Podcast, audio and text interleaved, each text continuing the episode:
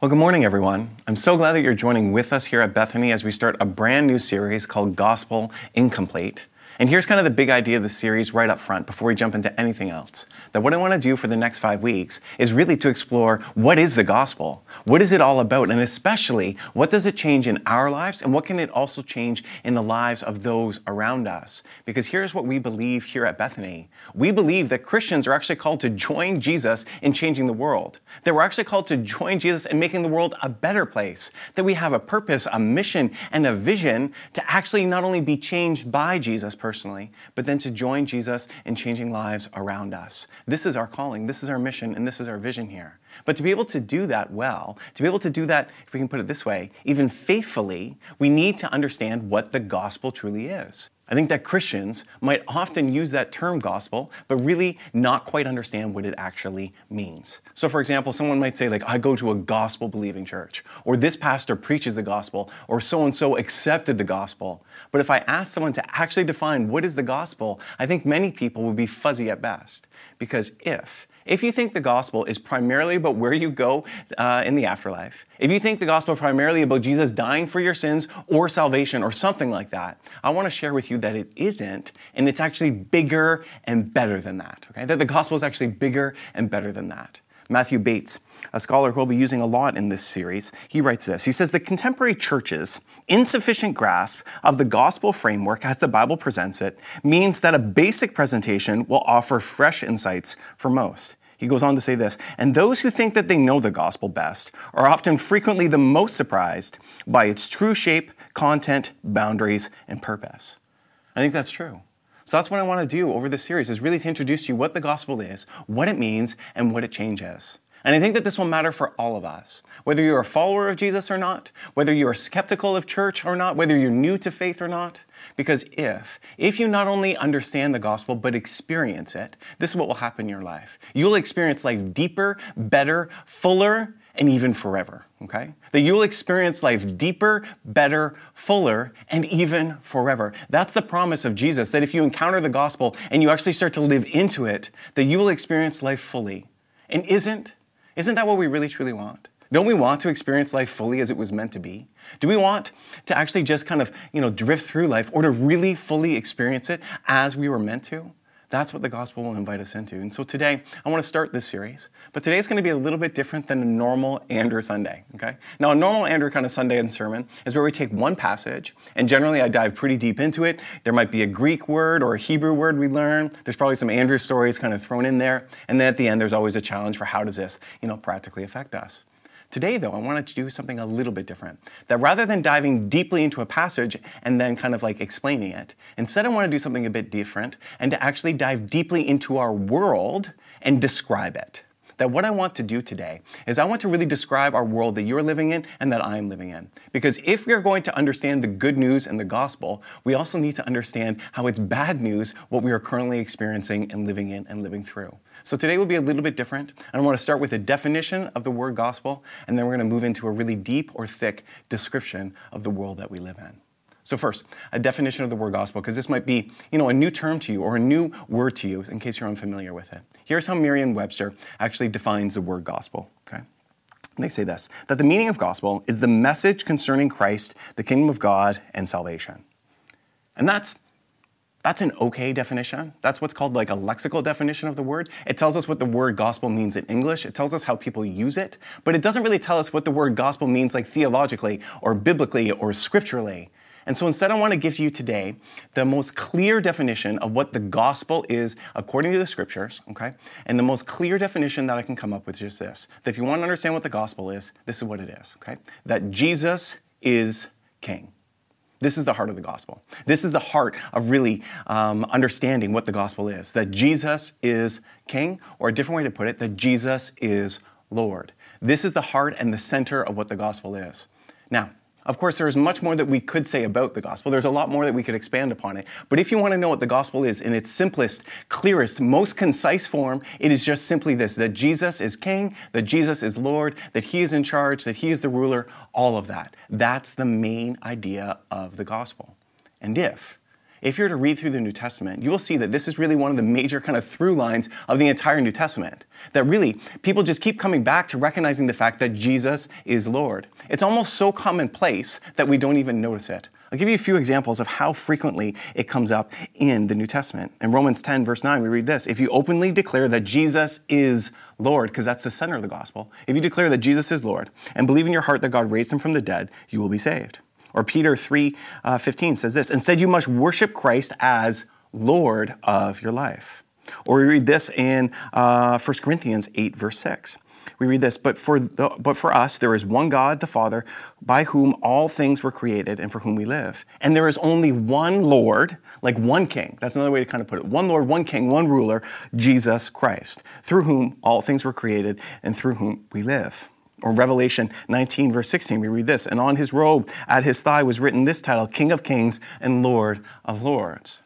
That this idea that Jesus is King, that Jesus is Lord, is the center of the gospel. In fact, even Jesus speaks about the importance of this. He puts it this way in Luke 9 23. He says, Anyone who intends to come with me has to let me lead. You're not in the driver's seat, I am. Follow me, and I'll show you how.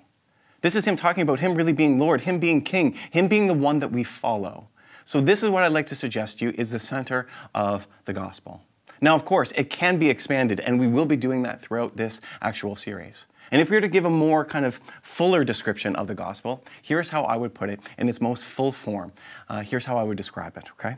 That the gospel is this that Jesus is the king who pre existed with the Father, took on human flesh, fulfilling God's promises to David, died for our sins in accordance with scriptures, was buried, was raised on the third day in accordance with scriptures, appeared to many, and is seated at the right hand of God as Lord, and will come again as judge.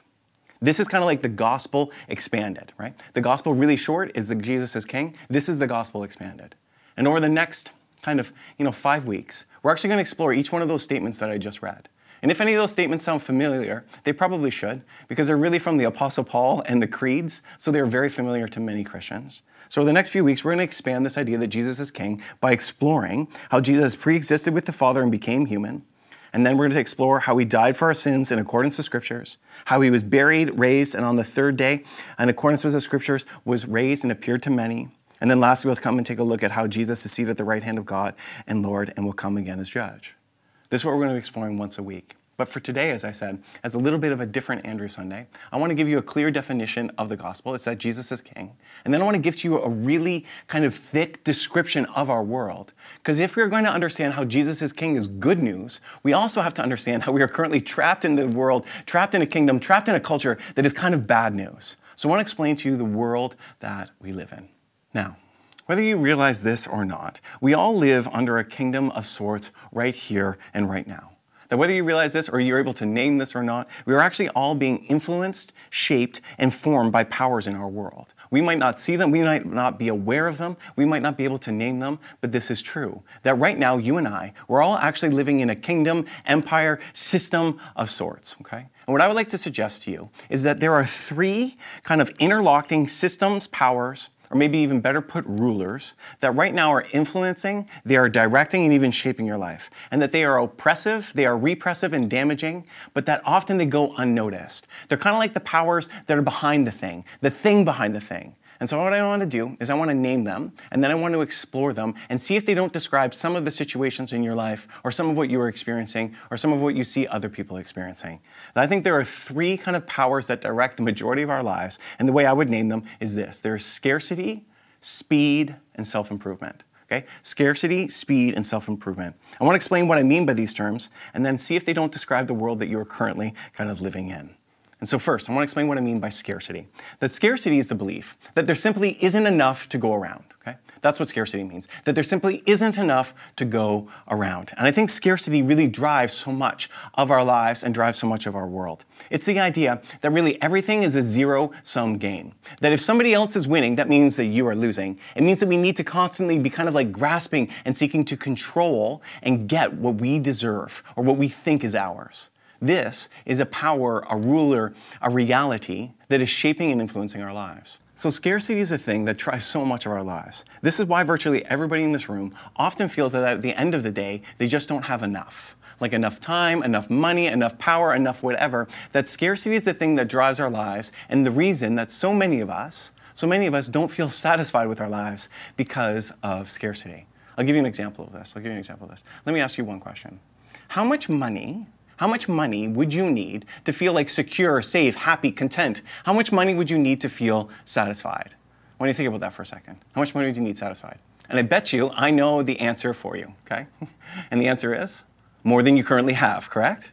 Right? That's how much money you would need to feel satisfied, more than you currently have. That's the God of scarcity driving our lives. That no matter how much we have, we never feel like it's enough. That we just need more and more and more. This is why so many of us are just driven to get more and more and more, yet always feel unhappy or not content or not satisfied. That what I'd like to suggest to you is that one of the gods that is currently kind of ruling our lives, whether we name it this way or realize it this way or not, is the God of scarcity. He's the ruler of scarcity that teaches us that we just don't have enough and we need more and more and more.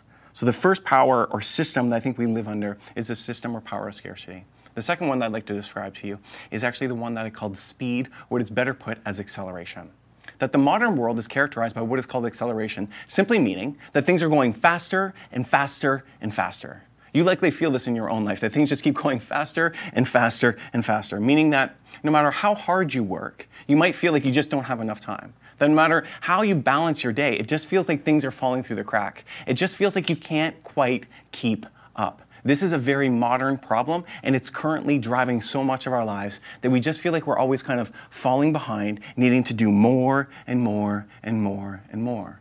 Let me give you a few examples to see if this might not resonate or describe some of what you're experiencing. How many of you, if you're honest, would say that life feels faster today than it did like 10, 15, or 25 years ago? How many of you also, if you're honest, would say, you know, when you come to the end of the week, you always feel like there is more you should have done, more you could have done, that you aren't quite doing all that is needed or necessary? Or how many of you just feel this kind of constant pressure to do more, that you might be kind of falling behind? Or to give you like maybe another kind of example, how many of you feel that you might need a vacation from your vacation? And here's what I mean by that. That if perhaps you're lucky enough to get some time off over the summer, sometimes what ends up happening is we are already exhausted before the fall has even hit, right? Like we go to a vacation, but we don't feel rested. We actually feel like we need to do more and more or more.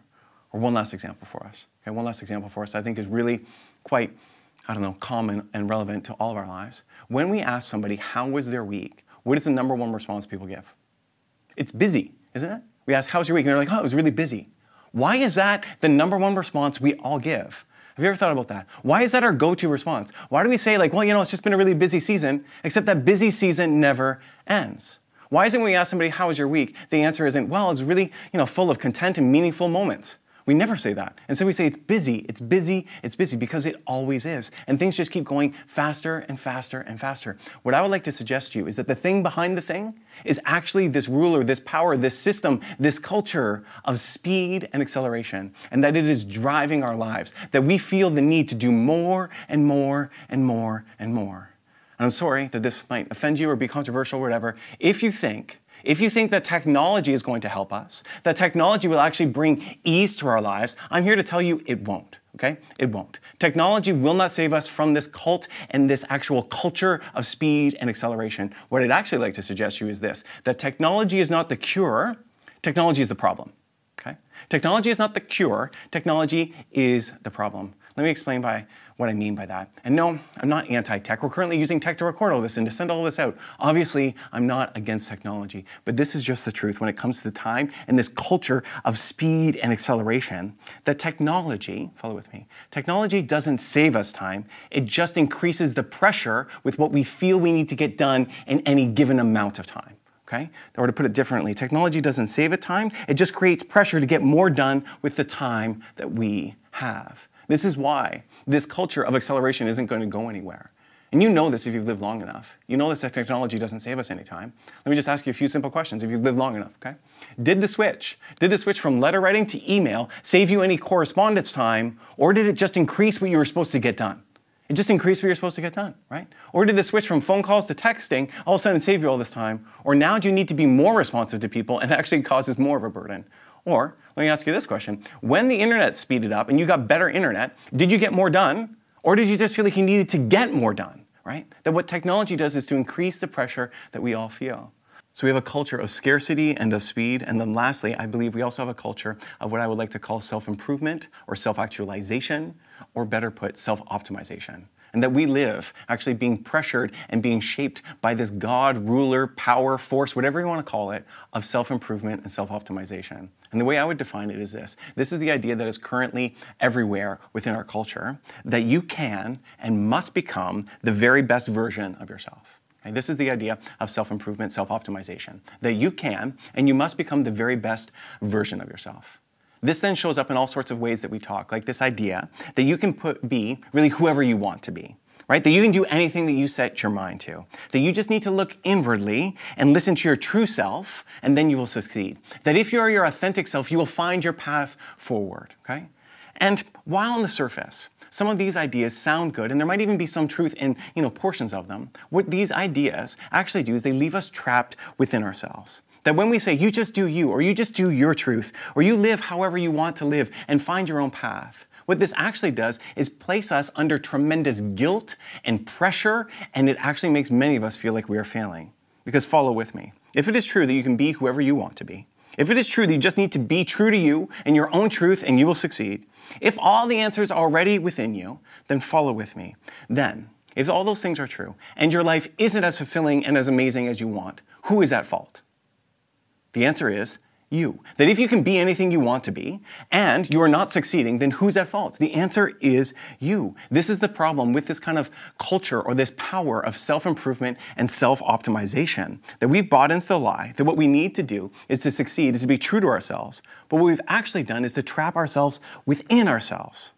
This is why, even though many people can't quite name it, they have this nagging feeling, follow with me to make this more personal and practical. They have this nagging feeling that they aren't living up to their potential, that they aren't sufficiently amazing, that they simply aren't good enough, that they're not a good enough mom, that they're not a good enough dad, that they're not a good enough friend, that they're not a good enough spouse. They look around and they just feel like they aren't living up to their own potential that what the power or ruler of self improvement teaches us tells us that people can be whatever they want. And then if you aren't, it actually feeds you with guilt that you aren't living up to your truest self.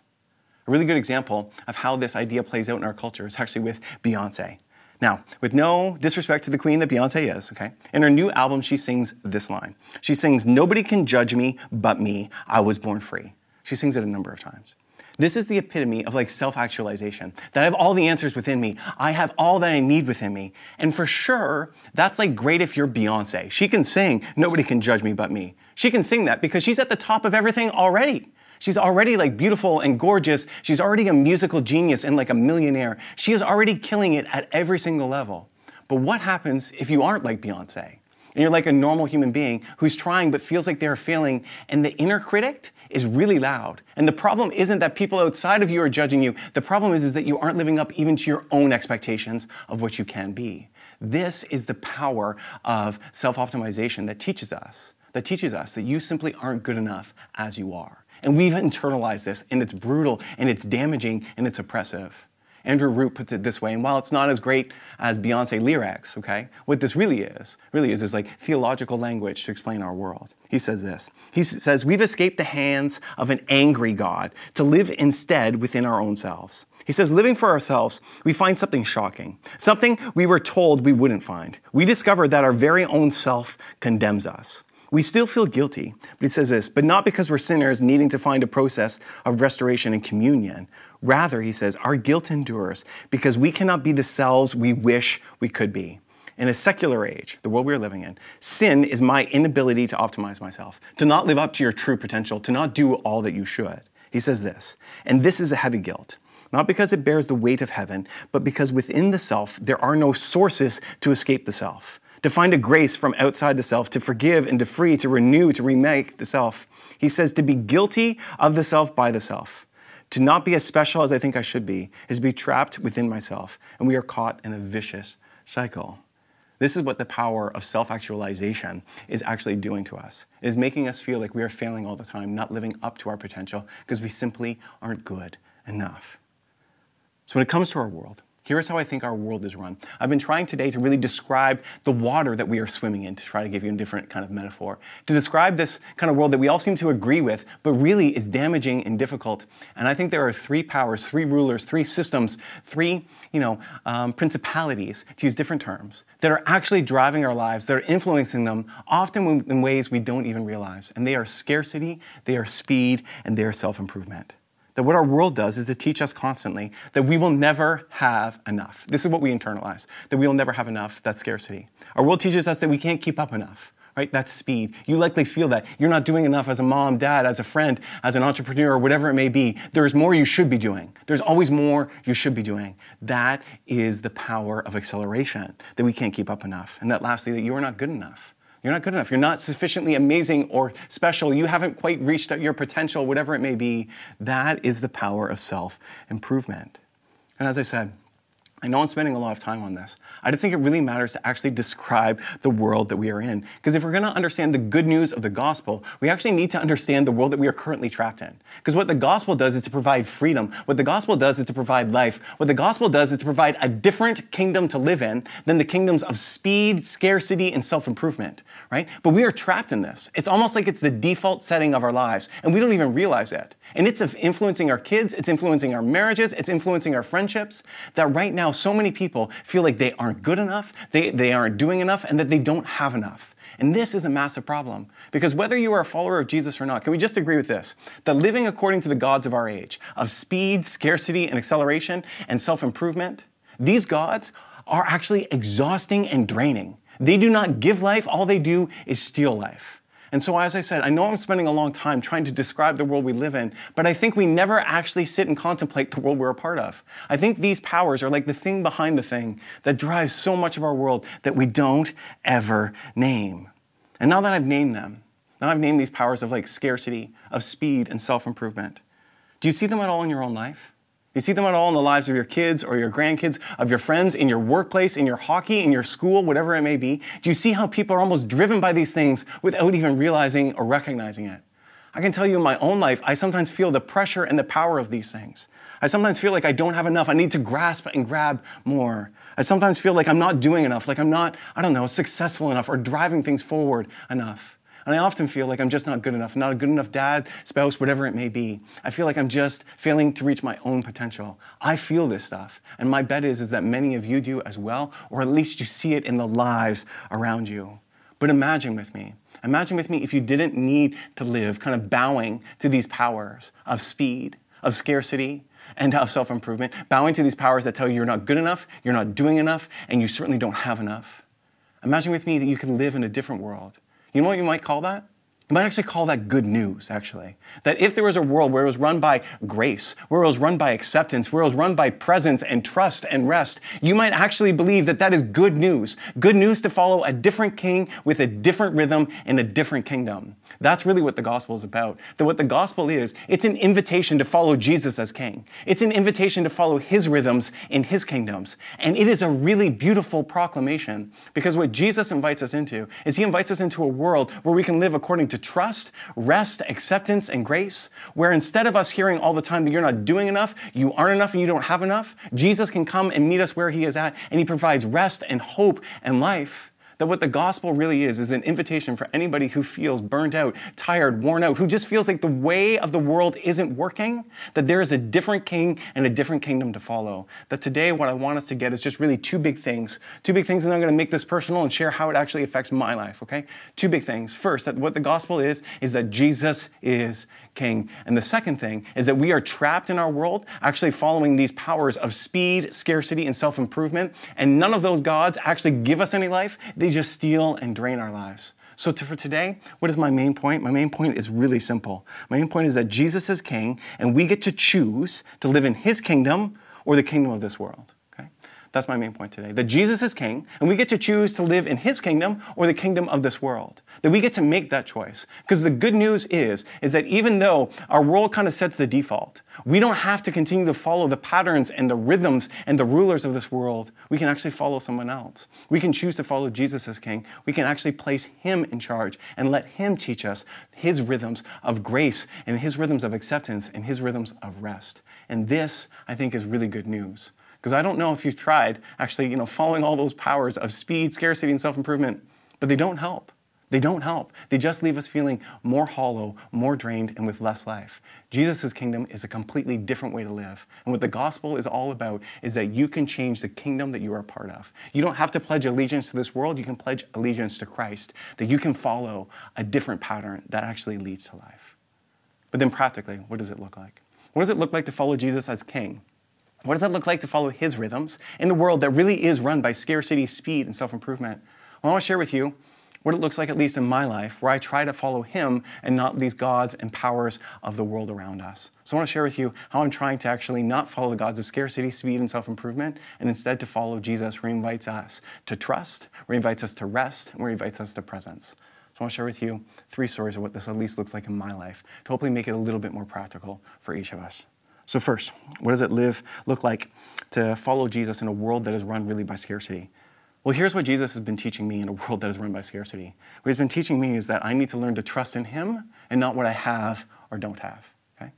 I want to say that again. That what Jesus is teaching me is that I need to trust in him, not what I have or I don't have. And I know as soon as I say that, that that's like an uber pastor thing to say. It's like a super spiritual thing to say, but it's also a really true thing to say. At least that is what he has been teaching me, that I need to trust in him, not what I have or don't have. That I shouldn't be placing my trust in scarcity, but in his abundance.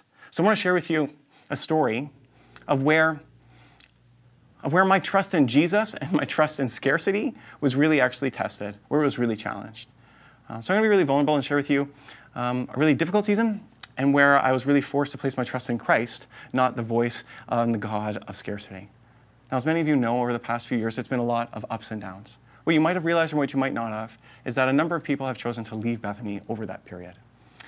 And the easiest way to put it, I think, about why people have, have left, the easiest and simplest way to put it is that people who left, the majority of them, were choosing to place politics above Christ. That's the easiest reason to say. And when people were leaving, what would sometimes happen is most often they would leave without saying anything, or if they did, it would be like a brutal email. And it was in these spaces that the voice of scarcity, the God of scarcity, the ruler of scarcity, started to speak really subtly and really clearly to my soul. Where all of a sudden, I started to worry that if people are leaving, we might not have enough. And that what I need to do as a leader, I need to grasp control, I need to gain control, I need to stop this thing.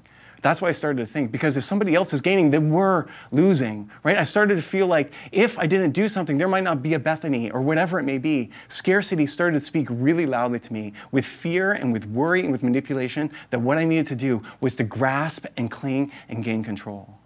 I was into that space I really started to consider some poor decisions, some poor ideas, some ways of trying to stop that, from ways of trying to grasp control. Because what scarcity does, this is just true, fear and scarcity make bad decisions look like almost necessary ones. Right? So I started to think about some of the things I could do to stop that, just trying to grasp control, to gain control back. And it was into that space that Jesus asked me a really clear question. And sometimes Jesus speaks to me really clearly. Sometimes I hear him. Sometimes it struggled, but this time it was very, very clear. And what he asked me was just this. He asked me this Do you trust me, Andrew, even in this? Do you trust me, Andrew, even in this. Do you want to know the honest, vulnerable answer? The vulnerable answer was sometimes I said to him, No, not really. No, not really. Because it's really easy to trust in God when things are going well. It's really difficult to trust in Him when things aren't necessarily going well and you feel like you're losing, you feel like you're falling behind. And scarcity says, if you don't grab this, you're going to miss out and there's nothing left, right? There's only so much to go around. So if you don't get this, if you don't kind of stop this, then there won't be anything for you. But Jesus just kept coming back to that question to me Do you trust in me? Do you trust in me? And it got a little bit more pointed. He asked me at one point, Do you trust in your control or my faithfulness? Right? Because what Jesus is teaching me in his kingdom is that there is a different way to live. And it's not with grasping and clinging and trying to manipulate and trying to control. It is with trust in him. It is with trust in him and his outcomes. It is actually in learning to surrender to him and to allow him to lead. Right? This is a completely different rhythm to lead and live in than our world. Our world teaches us we need to grasp and get anything because if we don't, it'll be gone. Jesus teaches us that his kingdom is about trust, it is about abundance, and it's about being simply faithful to him and letting him be faithful to me and faithful to you. So for me, what I learned in that season was really to trust in the voice of Jesus or the voice of scarcity. I want to invite you to do the same thing. That scarcity speaks with fear. Scarcity speaks with not enough. Scarcity speaks like, you better get this or it's gone. Jesus invites us into a completely different posture. It's a posture of trust, it's a posture of surrender, it's a posture of belief in Him and following in faithfulness. And it's one where we don't need to control all the outcomes. We actually trust that He is King and He is in charge. And that's what he taught me in that season is that I need to just live that way and to leave all the rest up to him. Second thing then, what about kind of speed and acceleration? What is Jesus teaching me about how do I live in his kingdom in today's day and age with speed and acceleration? And what he has been taught, uh, teaching me is actually the importance of resting over running and rushing. What Jesus has taught me is really the importance of resting over running and rushing. And when he taught me this most was actually in this past month, where Jesus asked me to do something that I really struggle with. And I know as soon as I say this example, it is sounds ridiculous, it is totally privileged. I get all of those things, but it's also the time when he showed me this the most. That what Jesus asked me to do in August, which I have never done, was to take an extended vacation. And I've really struggled with this. Now, I know as soon as I say that, it sounds ridiculous and it sounds privileged, and it is. Some of you are just desperate to have any vacation, and to have a long one doesn't seem really like a difficulty. It seems more like a blessing, right? But we do vulnerability here, so I want to share with you why that was a struggle for me, and it honestly was. Because what I was feeling, this sounds so, it sounds so silly, but I was feeling what I was feeling is that if I took an extended vacation, here's the worry kind of behind things. As somebody who's like a hard Enneagram 3, as somebody who's driven by achievement, as somebody who's driven by people actually um, approval and all those things, I thought if I took some time off, what might end up happening is we might end up falling behind.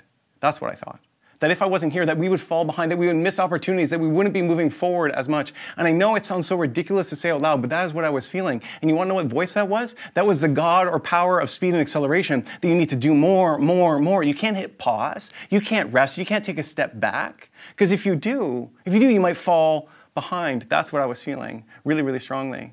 But in August, as you know, I actually took an extended vacation because Krista was at home. She was able to be off of school and we went away together. And you want to know what else is really weird for me during that time that I did? When I did, is I didn't read one theology book at all.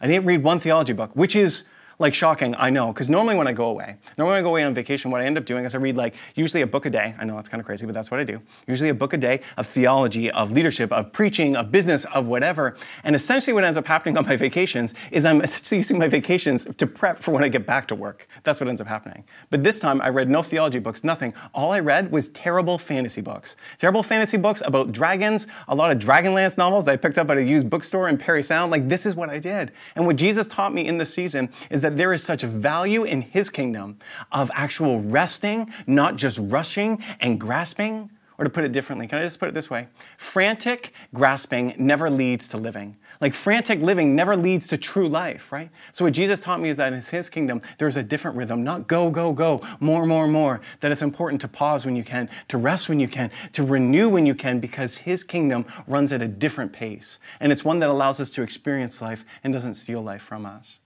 But then thirdly, Thirdly, what about this idea of self improvement or self optimization? How has Jesus been teaching me to live in his kingdom? What he's been teaching me is the importance of presence over perfection. Okay? What he's been teaching me is the importance of presence over perfection. Because truthfully, I, I struggle a lot with the need to kind of continually be improving and getting better and all of that. I feel that that need within me, it's pretty strong. And in the past um, couple of months, especially when Krista was on placement, I felt kind of the need to be like perfect in everything, right? To be like an amazing dad with like no anger, only patience, to be leading the church well, to be doing all of this effortlessly, to not need anybody, right? I, I feel that so often deep within me that if somebody asks me if I need help with something, my most gut reaction is to say no, because if I need help, that means I'm not self sufficient. And so I have this yeah, it's a problem. I have a problem where I need to continue to improve and to grow. That's really that idea of self improvement, self optimization, that you should be self sufficient on your own. This is the lie of our culture. And so one day, Jesus taught me a really strong lesson about why that isn't helpful and how to live differently in his kingdom.